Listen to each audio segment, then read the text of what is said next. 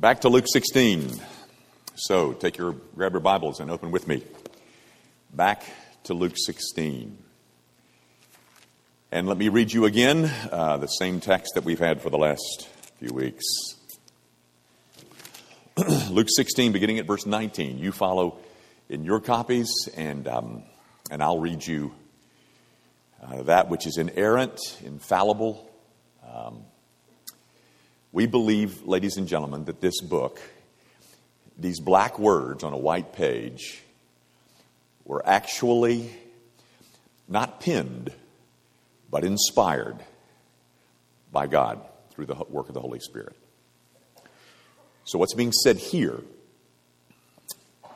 is the very voice of God to you. It goes like this There was a rich man who was clothed in purple and fine linen and who feasted sumptuously every day. And at his gate was laid a poor man named Lazarus, covered with sores, who desired to be fed with what fell from the rich man's table. Moreover, even the dogs came and licked his sores. The poor man died and was carried by the angels to Abraham's side. The rich man also died and was buried. And in Hades, being in torment, he lifted up his eyes and saw Abraham far off and Lazarus at his side. And he called out, Father Abraham, have mercy on me and send Lazarus to dip the end of his finger in water and cool my tongue, for I am in anguish in this flame.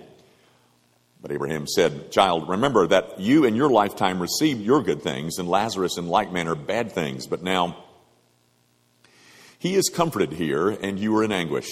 And besides all this, between us and you, a great chasm has been fixed in order that those who would pass from here to you may not be able, and none may cross from there to us. And he said, Then I beg you, Father, to send him to my father's house, for I have five brothers, so that they may warn them, lest, so that he may warn them, lest they also come into this place of torment. But Abraham said,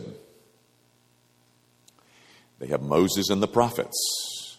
Let them hear them. And he said, No, Father Abraham, but if someone goes to them from the dead, they will repent. He said to him, If they do not hear Moses and the prophets, neither will they be convinced if someone should rise from the dead. The grass withers and the flower fades, but the word of our God, it endures forever. Guys, uh, this is my fourth and final sermon on this parable, and I know you're glad to hear about that. Uh, but um, uh, I, I, don't expect you to remember uh, what I said four weeks ago in the first sermon. So let me just remind you of one thing that I did say four weeks ago. I said that this parable was uh, most likely aimed at the Pharisees, at the Pharisees who are mentioned and described and depicted in verse 14. The Pharisees who were lovers of money. You see that?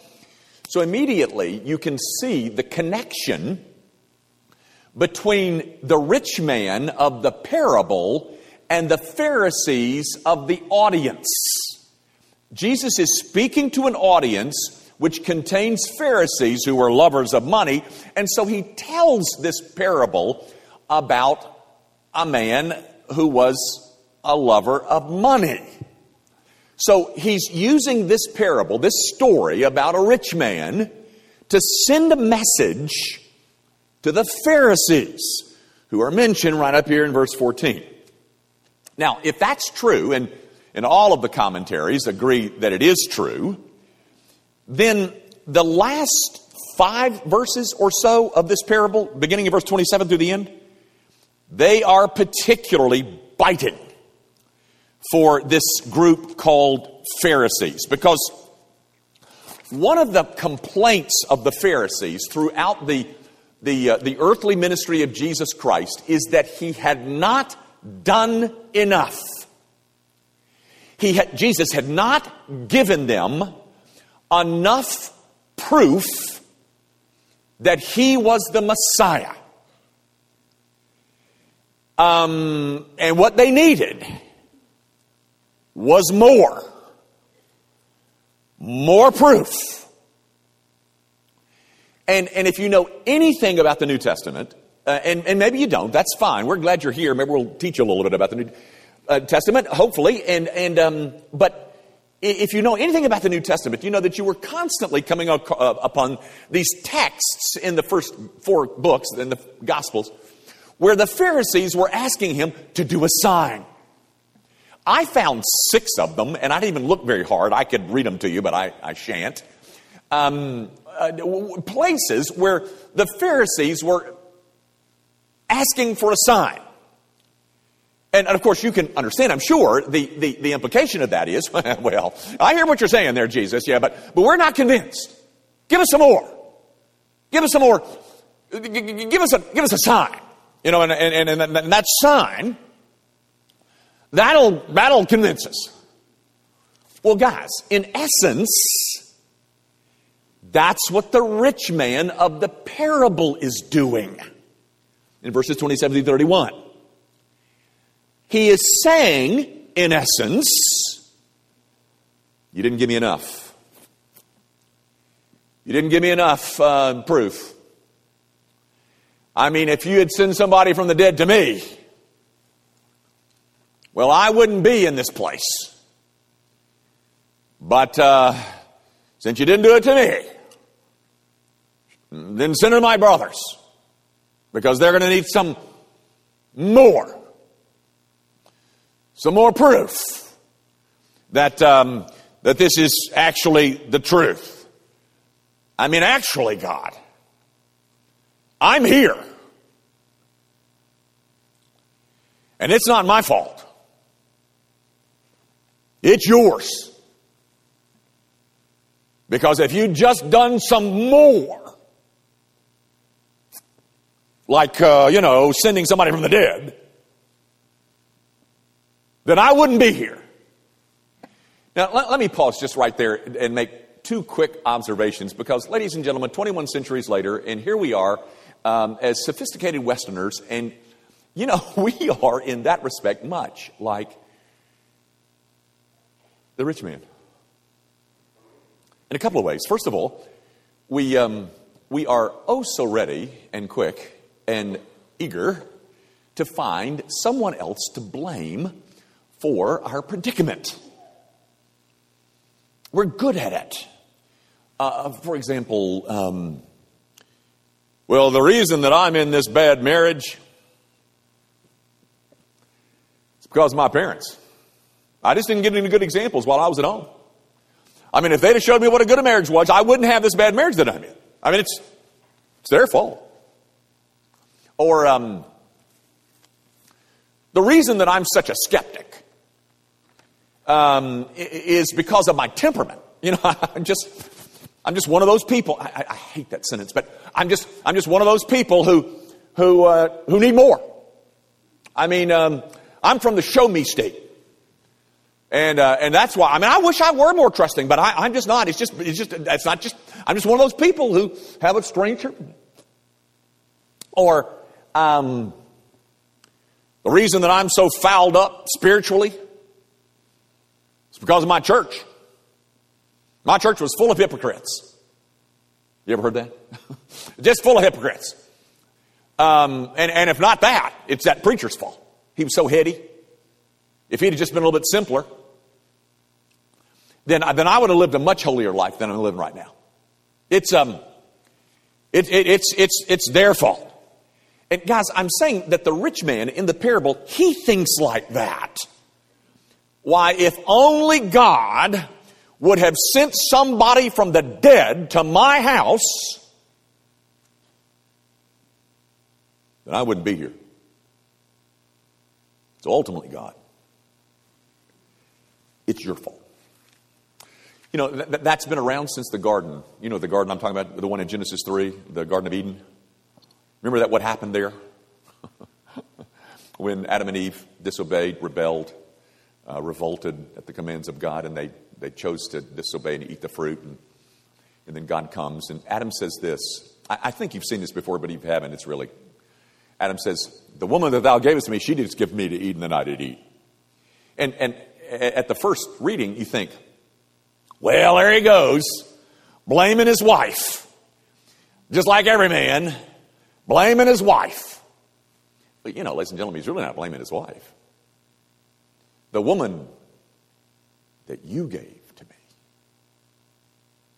It's God's fault. You gave me that woman. But if you just hadn't given me that woman, then I wouldn't have done that. I'm telling you, ladies and gentlemen, that, that, that skill of shifting the blame has been around since the garden. You see it in this parable. And you see it 21 centuries later in us. But let me tell you one other thing that, in, in, a, in another way that we resemble the rich young ruler or the, the rich man, is, is that we want a sign. That's the mantra of the, of the rich man. It's the mantra of the Pharisees, and it's the mantra of 21st century skepticism. If we only had a sign. You know, I read once someplace where Woody Allen said, If God would only give me a clear sign, like a large deposit in a Swiss bank. But yeah, it didn't just just prove yourself to me. Well, the specific desire of this parable, the, the thing that's wanted, is someone to go from the dead. So you see, I, I hope you see what I'm trying to, my point is, these last five verses of the parable are a dig, they're a swipe at the, at the Pharisees who were constantly asking for more. And so Jesus speaks to that, that part of Pharisaism that, that suggested that they needed more. Now, one other thing before we dive in. You'll notice what Abraham's reply to this request is. It's in verse 29, I think. And he says, um, They have Moses and the prophets, let them hear them. Now, that Moses and the prophets thing, that's an idiomatic expression that would have been readily uh, recognizable by any person in Jesus' audience, especially Pharisees. Moses and the Pharisees had Moses' books, the first five, the Torah, the law, uh, and then everything added onto that is the prophets. Jesus is saying they have their Bibles, tell them to go home and read them. Um, but by the way, I, I should point out they only had the Old Testament at that point. That's all he's referring to there. But Abraham's reply is uh, I mean, rich man says, "Give us, give me, send a dead man over to my house to my five brothers, so that they won't come to this place like I did. You didn't do it." And um, he says, "They have their Bibles. Let them read those."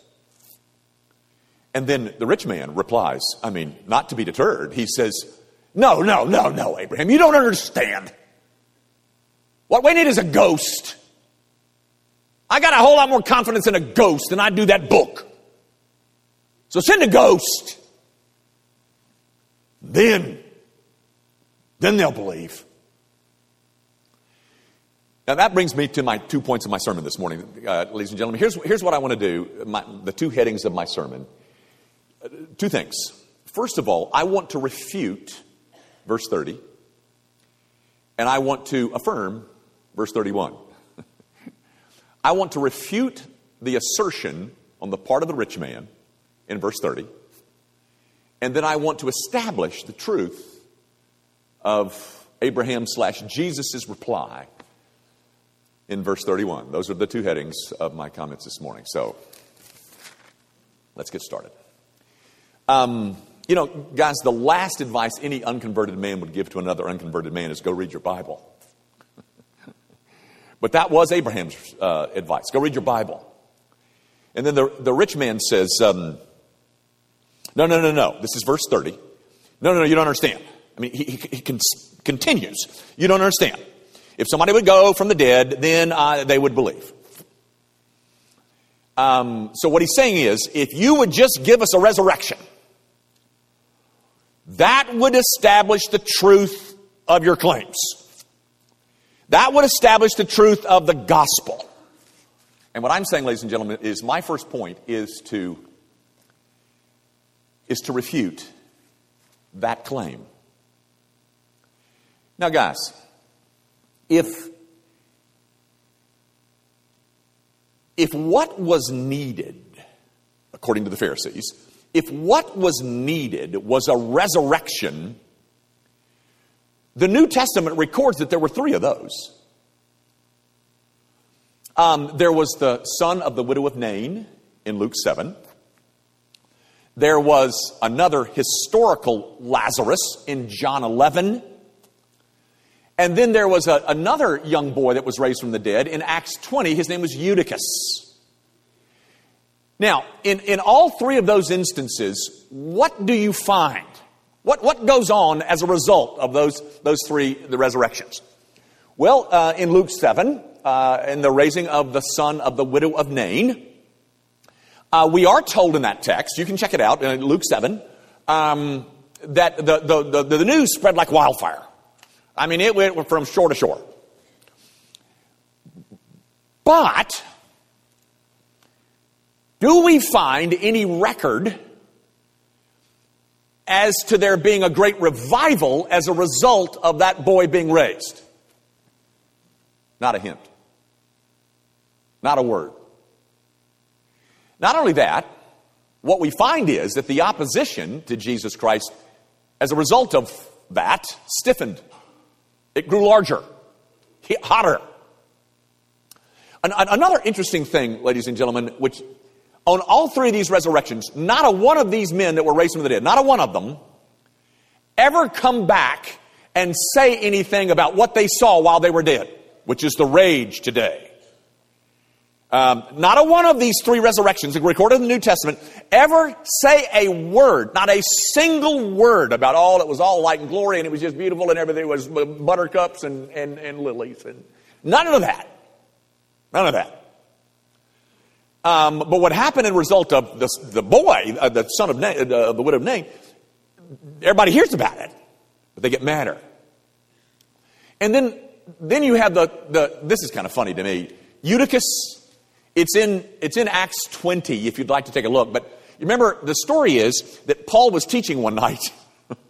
I'm glad this happened to the Apostle Paul because it happens to me a whole lot.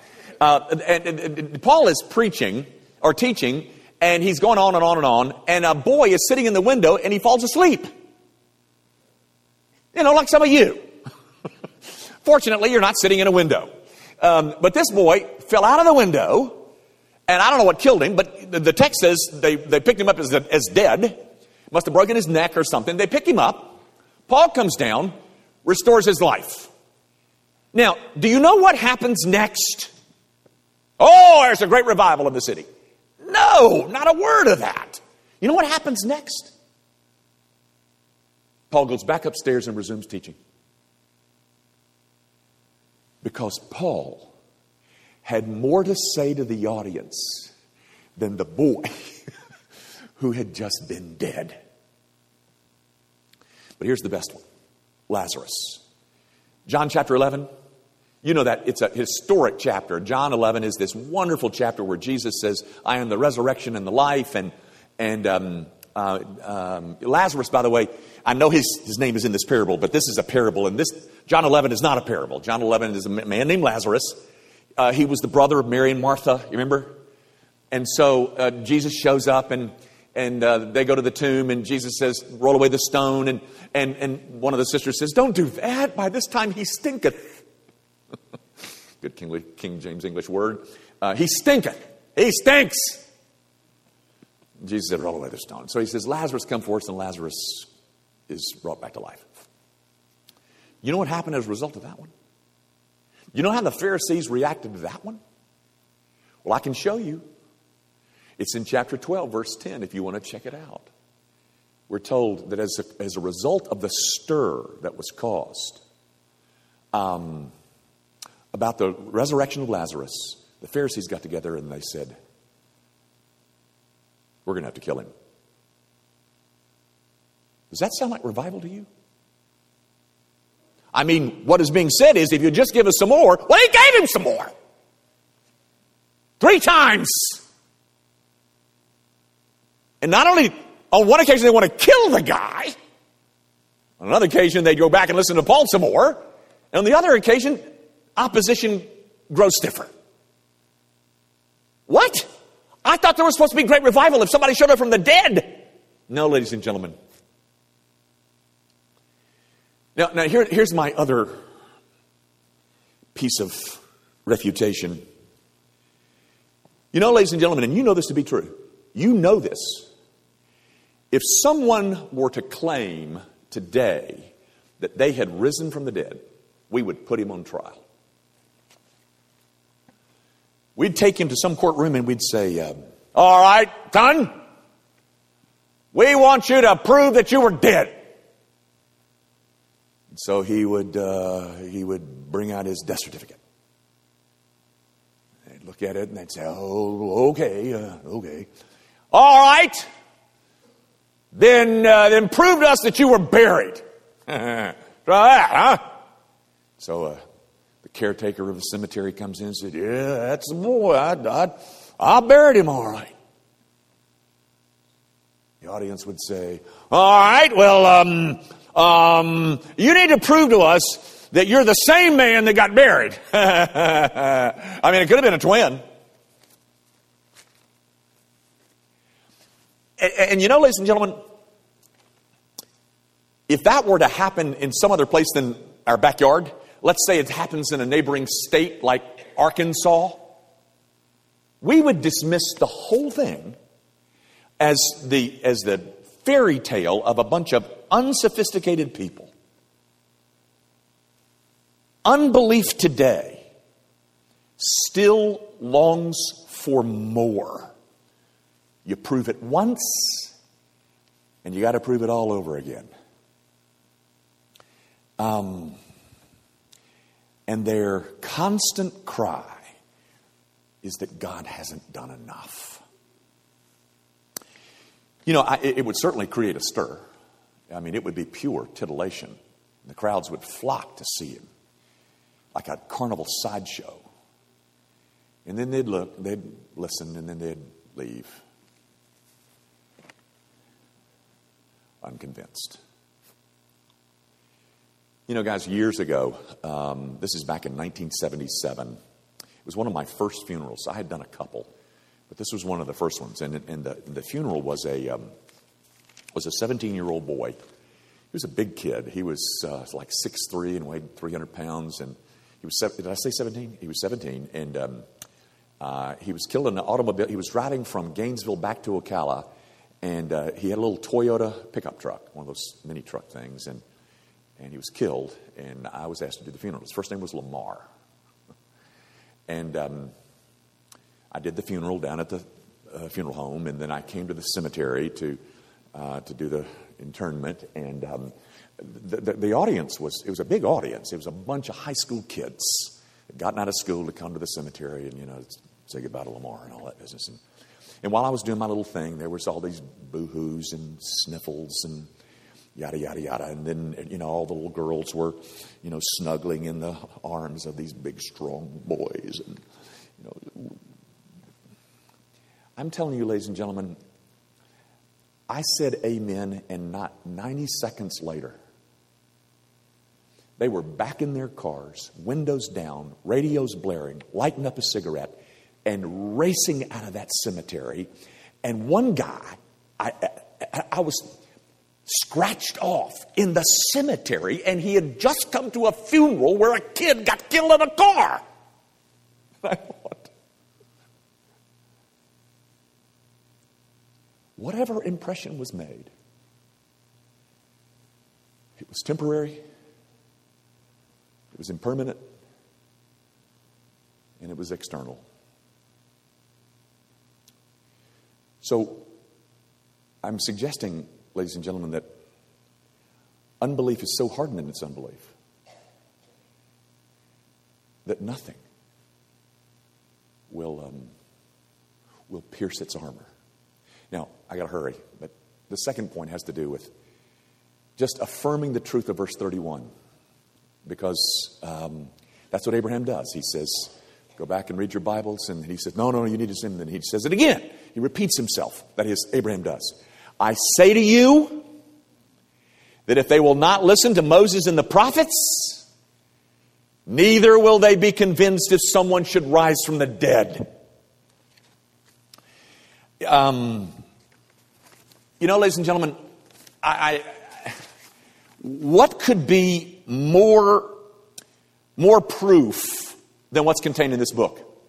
Um, what more could a risen man tell you uh, about condemnation than has been told you by this book? Is this book not explicit enough for you? I mean, what else do you need to hear about condemnation? I mean, Jesus tells you right here in, in, in this parable. He also tells you um, in Matthew chapter 7, where he says, Many will say to me in that day, Lord, Lord, did we not prophesy in your name? But I will say to you, Depart from me, I never knew you. Um, he says this in, in, in Matthew chapter 25, which is some of the most blood curdling words. He says, um, Depart from me, you cursed, into the eternal fire prepared for the devil and his angels. And then he repeats it and says, uh, And these will go away into eternal punishment, but the righteous into eternal life. What more do you want?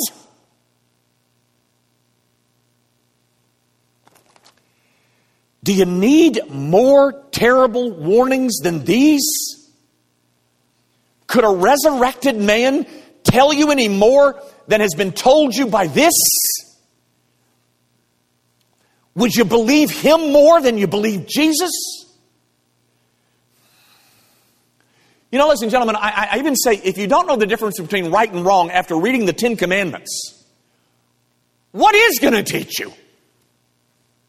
And then, if you don't, I mean, how many times do you think that the New Testament says something like this is my favorite. This is Romans 3:28. Therefore we conclude that a man is justified by faith apart from the works of the law. How many times do you think the New Testament says that? A gazillion? How many times does the Bible have to say that you're saved by faith in Christ, not by your merit? How many times does the Bible have to say that?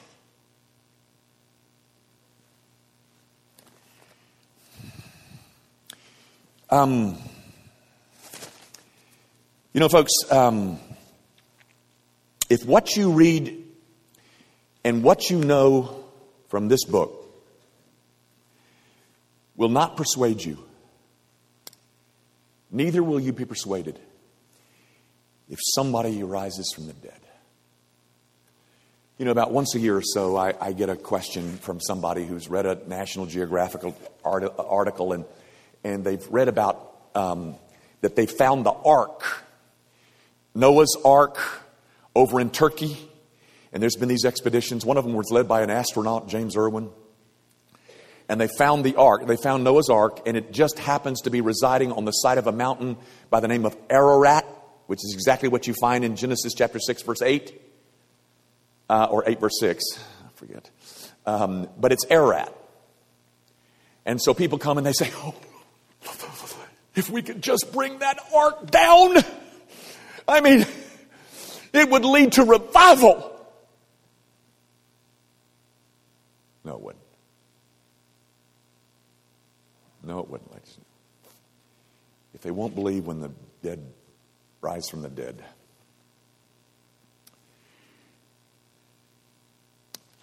if they don't believe what's recorded in this book, they won't believe anything. Um, you know, guys, you have heard this preacher do his best to represent this preacher. And this preacher says, Come unto me, all ye that labor and heavy laden, and I will give you rest. Take my yoke upon you and learn from me, for my yoke is easy and my burden is light. What kinder, sweeter, more tender invitation can there be than the one that is already in here? What kind of preacher do you want? What better preacher is there than the one that's recorded in here? And yet, you remained unconvinced and unconverted because you want more. just like the Pharisees.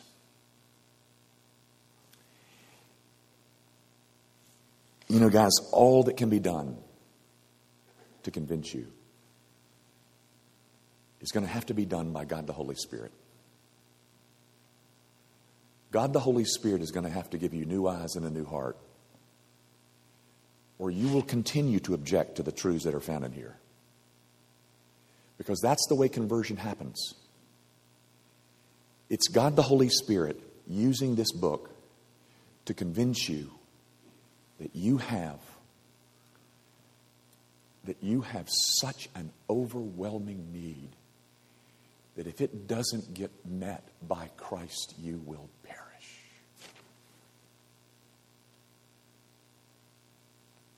And not all of the sermons that I have preached combined will convince you of that. And neither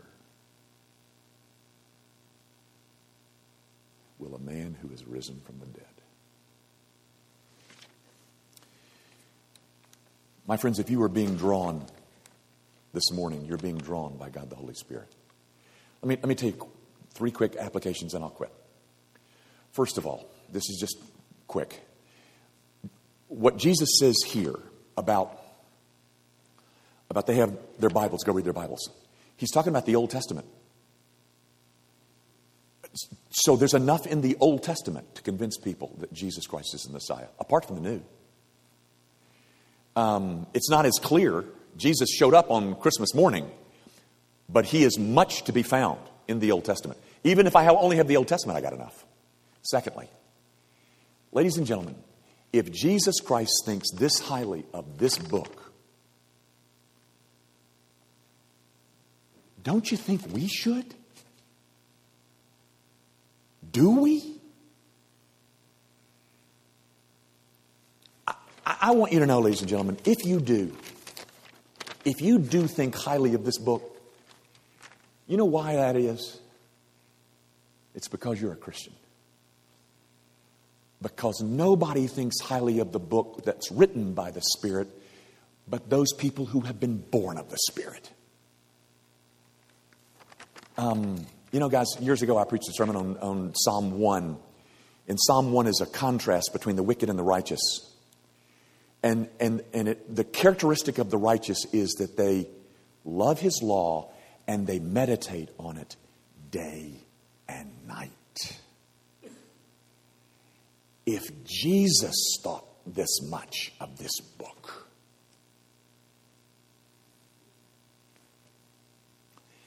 maybe we should too.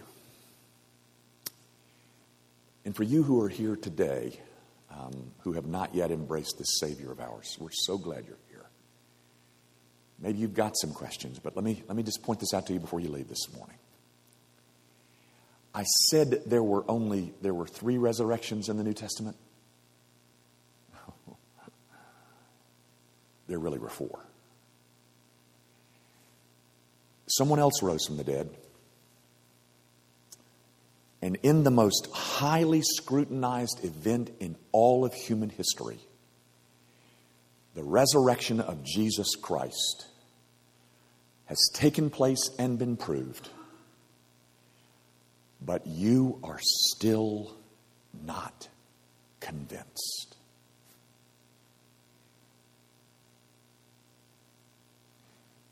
Just like these Pharisees. You want another piece of evidence? Try this on. There was a book, and it was written 2,100 years ago. And it included a description of you. And that book was written 2,100 years ago. That's impressive. But I'll tell you something even more impressive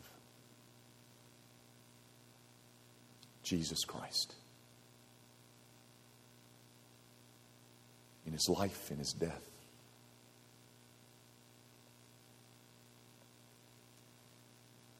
Do you know him?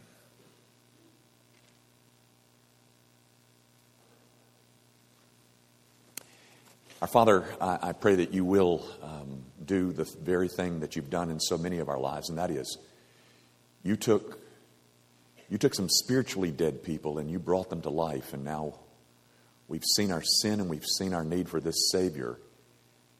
And unless you do that, Father, in the lives of unbelievers here today, they will never see it. You must do, you must do this work. Oh God, would you be kind? To open more eyes, to, um, to quicken more hearts, and draw people irresistibly to this beautiful Savior of ours. For the rest of us, Father, to whom that's already happened, forgive us that we treat Moses and the prophets with such casualness. And would you stir up in us a desire to know you and know you better? Through your word. And we ask it, of course, in Jesus' name.